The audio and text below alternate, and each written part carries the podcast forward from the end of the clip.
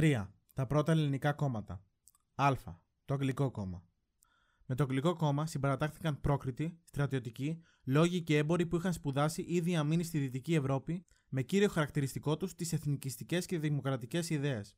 Αισθάνονταν την ανάγκη ενός κράτους δικαίου, το οποίο θα τους εξασφάλιζε την περιουσία και τις επαγγελματικές τους δραστηριότητες. Οι ηγέτες και οι οπαδοί του Αγγλικού κόμματος ξεκινούσαν από τη σκέψη που είχε οριμάσει από τις αρχές της δεκαετίας του 1820 ότι ένα ελληνικό κράτος θα μπορούσε να ιδρυθεί και να έχει ασφαλή σύνορα μόνο με την υποστήριξη της Αγγλίας. Όταν μάλιστα θα κατέρεε η Οθωμανική Αυτοκρατορία, θα μπορούσε να διευρύνει τα εδαφικά του όρια. Ο Αλέξανδρος Μαυροκορδάτος, ηγέτης του Αγγλικού κόμματος, περίμενε την υποστήριξη της Βρετανίας στις εδαφικές διεκδικήσεις της Ελλάδας, ενώ η Βρετανία έπαινε σαφή θέση υπέρ της ακαιρεότητας της Οθωμανικής Αυτοκρατορίας. Ο Έλληνας πολιτικός πίστευε ότι η προϊούσα διάλυση της Οθωμανικής Αυτοκρατορίας θα ανάγκαζε την Αγγλία να επιλέξει τη συμμαχία της Ελλάδας στην περιοχή ως φραγμός στα επεκτατικά σχέδια της Ρωσίας. Το Αγγλικό κόμμα λοιπόν θεωρούσε ότι οι Έλληνες έπρεπε να συγκροτήσουν ένα ισχυρό κρατικό οργανισμό και να αναμένουν τις εξελίξεις στην Οθωμανική Αυτοκρατορία.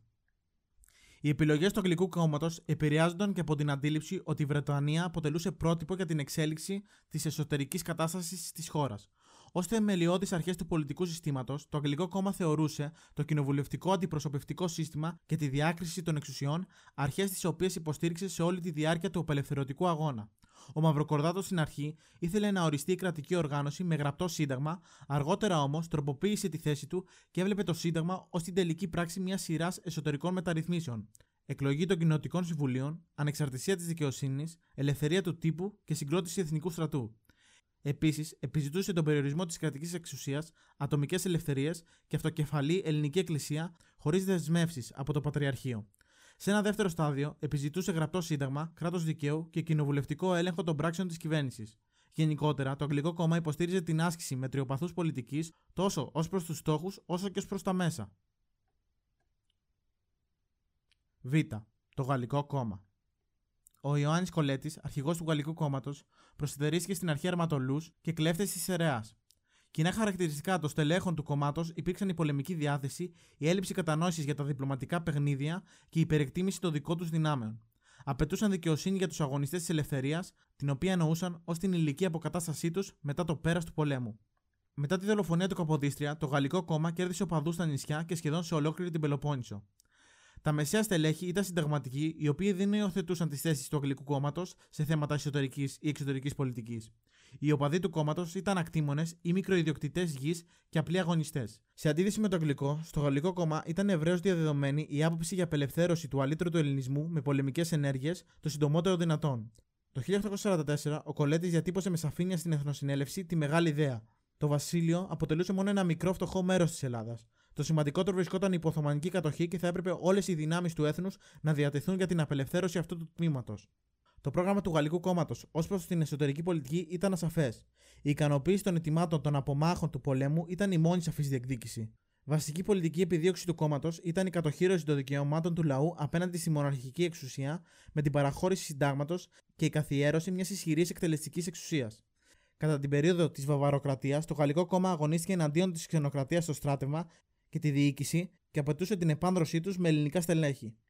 Το Γαλλικό κόμμα υποστηρίζει την πολιτική διεύρυνσης των εδαφικών ορίων του κράτους, εκφράζοντας κατά κύριο λόγο τα συμφέροντα των άτακτων, οι οποίοι μπορούσαν να κερδίσουν τη ζωή τους μόνο μέσα από τον πόλεμο. Ασφαλώς, μέλημα των προσφύγων από αλήτρωτες περιοχές ήταν η απελευθέρωση της ιδιαίτερης πατρίδας τους.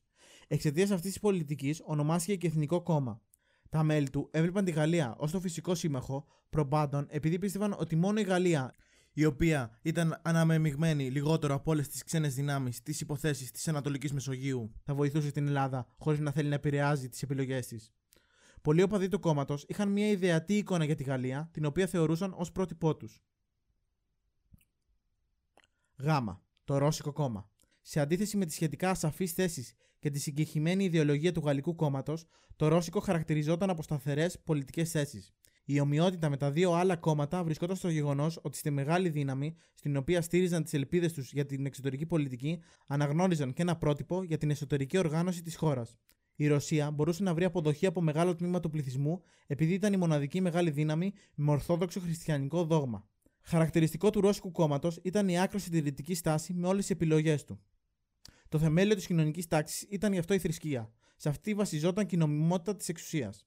έβλεπε την Εκκλησία σε διαρκή κίνδυνο και καταπολεμούσε τον κοσμοπολιτισμό και την οποιαδήποτε αποστασιοποίηση από τις παραδόσεις. Η ξενοφοβία, όπως επίσης η άρνηση του διαφωτισμού και της δυτικής παιδείας, αποτελούσαν κυρίαρχες αντιλήψεις των μελών του.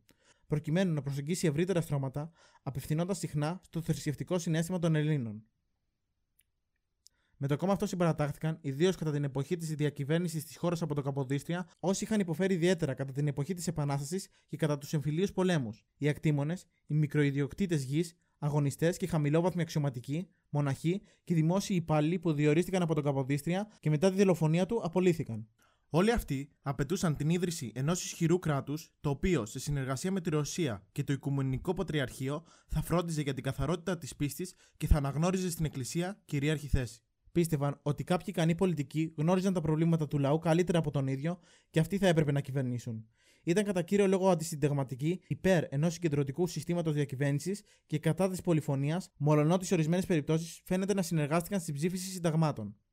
Το ιδιαίτερο πρόβλημα που έβλεπε το κόμμα των Απέων, όπως αλλιώς ονομαζόταν, στην περίοδο της Βαβαροκρατίας δεν ήταν ο αυταρχισμός του καθεστώτος, αλλά οι κίνδυνοι που αντιμετώπιζαν η πίστη και η Εκκλησία από τα μέτρα που ψήφισε η Αντιβασιλεία. Παραδείγματος χάρη, το αυτοκέφαλο της Ελληνικής Εκκλησίας, η οποία έως τότε υπαγόταν στο Οικουμενικό Πατριαρχείο. Θεωρούσαν ότι η υποταγή της Εκκλησίας της Ελλάδας στο Πατριαρχείο επέτρεπε στη Ρωσία να επεμβαίνει για την προστασία των Ορθόδοξων. Στην απόφαση για το αυτοκέφαλο της Εκκλησίας, οι Ναπέοι άσκησαν έντονη αντιπολίτευση.